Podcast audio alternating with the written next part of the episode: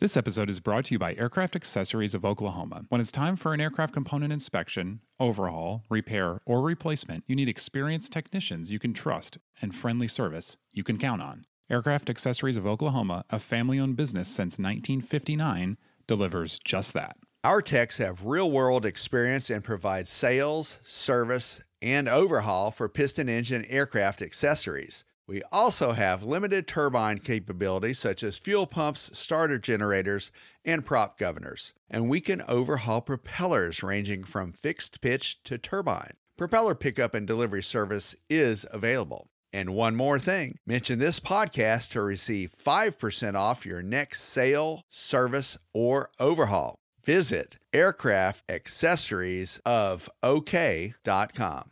This episode is brought to you by Genesis Aerosystems, a Moog company and leading provider of autopilots for rotor and fixed wing aircraft. The Genesis S-TEC 3100 digital autopilot provides increased safety, decreased pilot workload, and is approved for over 200 makes and models. To learn more about the S-TEC 3100, visit genesis-aerosystems.com. That's genesis-aerosystems.com.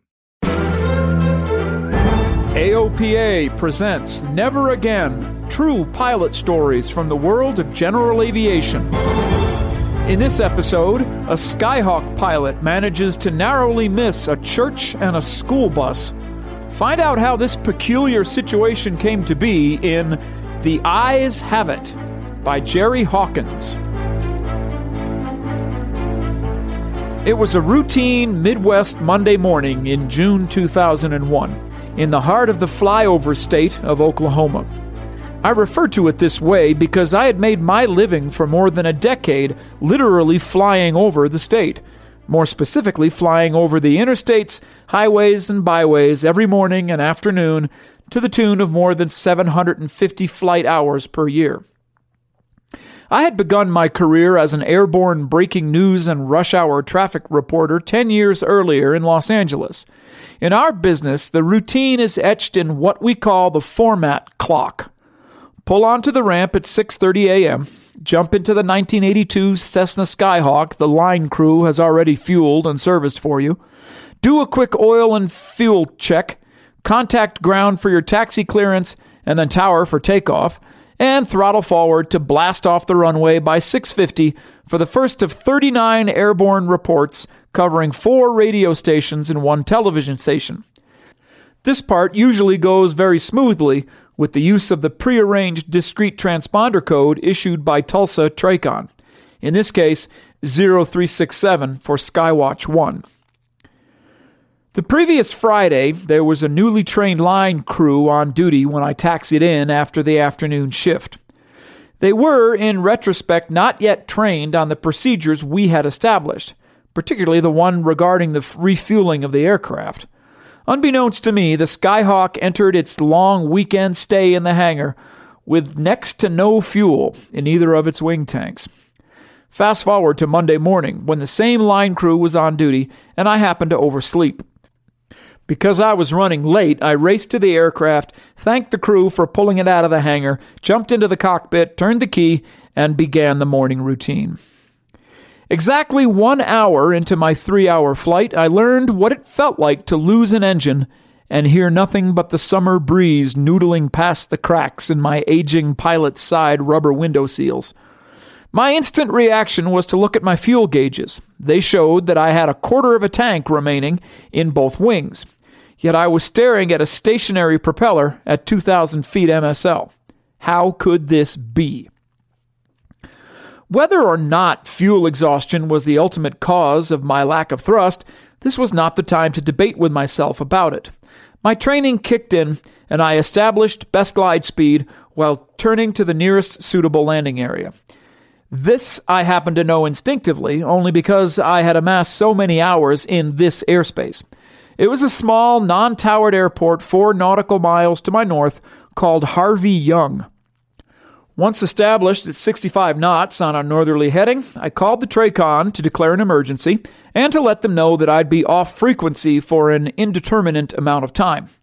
Aviate, navigate, and communicate, right?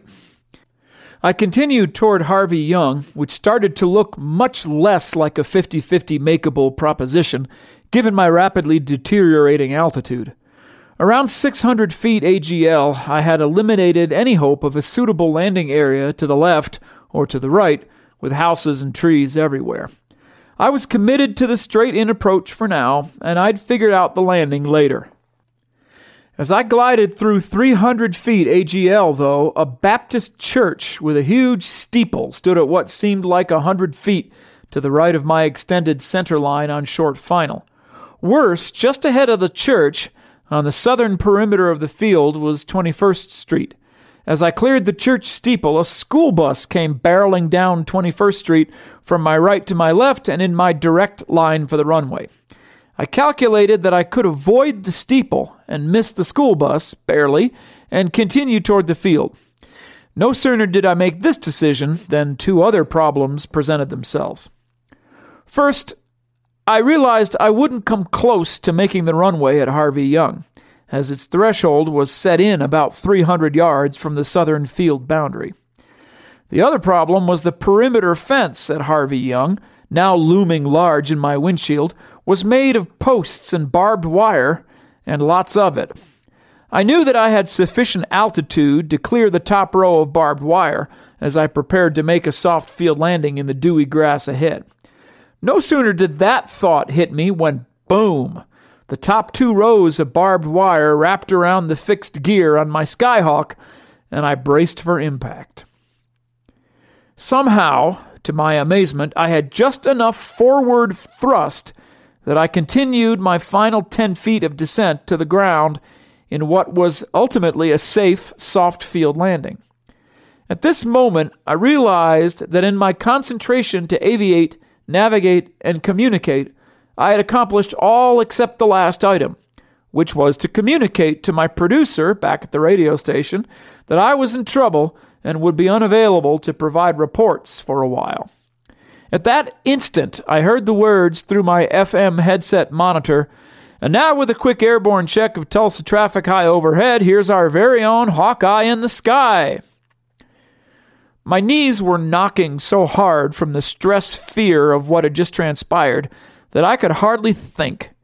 So I did what any trooper in this business does after realizing all his limbs are still intact. I keyed the mic for the radio station and launched into a regular old traffic report. Only there was nothing at all routine about this one.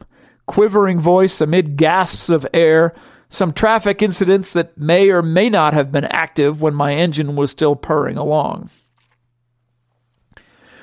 Perhaps the ultimate self imposed dignity came after about a 10 minute decompression period. As the dust settled and my heart rate dropped below 200 beats per minute, my brain woke up and reminded me that the Skyhawk is a gravity fed fuel system. There's a little knob down on the pilot's left hand side that literally spills fuel directly into the carburetor simply by pulling it out and pushing it back in again the primer knob. Utilizing this technique, I turned the ignition key and the engine quickly roared to life. A simple pull and push of this same knob while airborne 10 minutes earlier would have provided enough power to make the runway and then some after my engine quit. Lessons learned? The main one is that the eyes have it. As flight instructors preach incessantly, always perform a visual inspection of the oil in your crankcase and the fuel in your tanks. Climb up on the wing and peer down inside. And do this every time you pre flight your aircraft. Do not trust your fuel gauges when you have your eyes to trust instead. And don't let get there itis prevent you from allowing your eyes to do their job. The Never Again podcast is brought to you monthly by AOPA, the Aircraft Owners and Pilots Association. You can find more Never Again stories online at AOPA.org by typing Never Again into the search box. While you're there, check out AOPA's mobile flight planning app, AOPA Go, as well as the many free training and safety courses from the Air Safety Institute. Find all of this and more at AOPA.org. The Never Again podcast is produced by Royce Earl. Thanks for listening. Fly safely.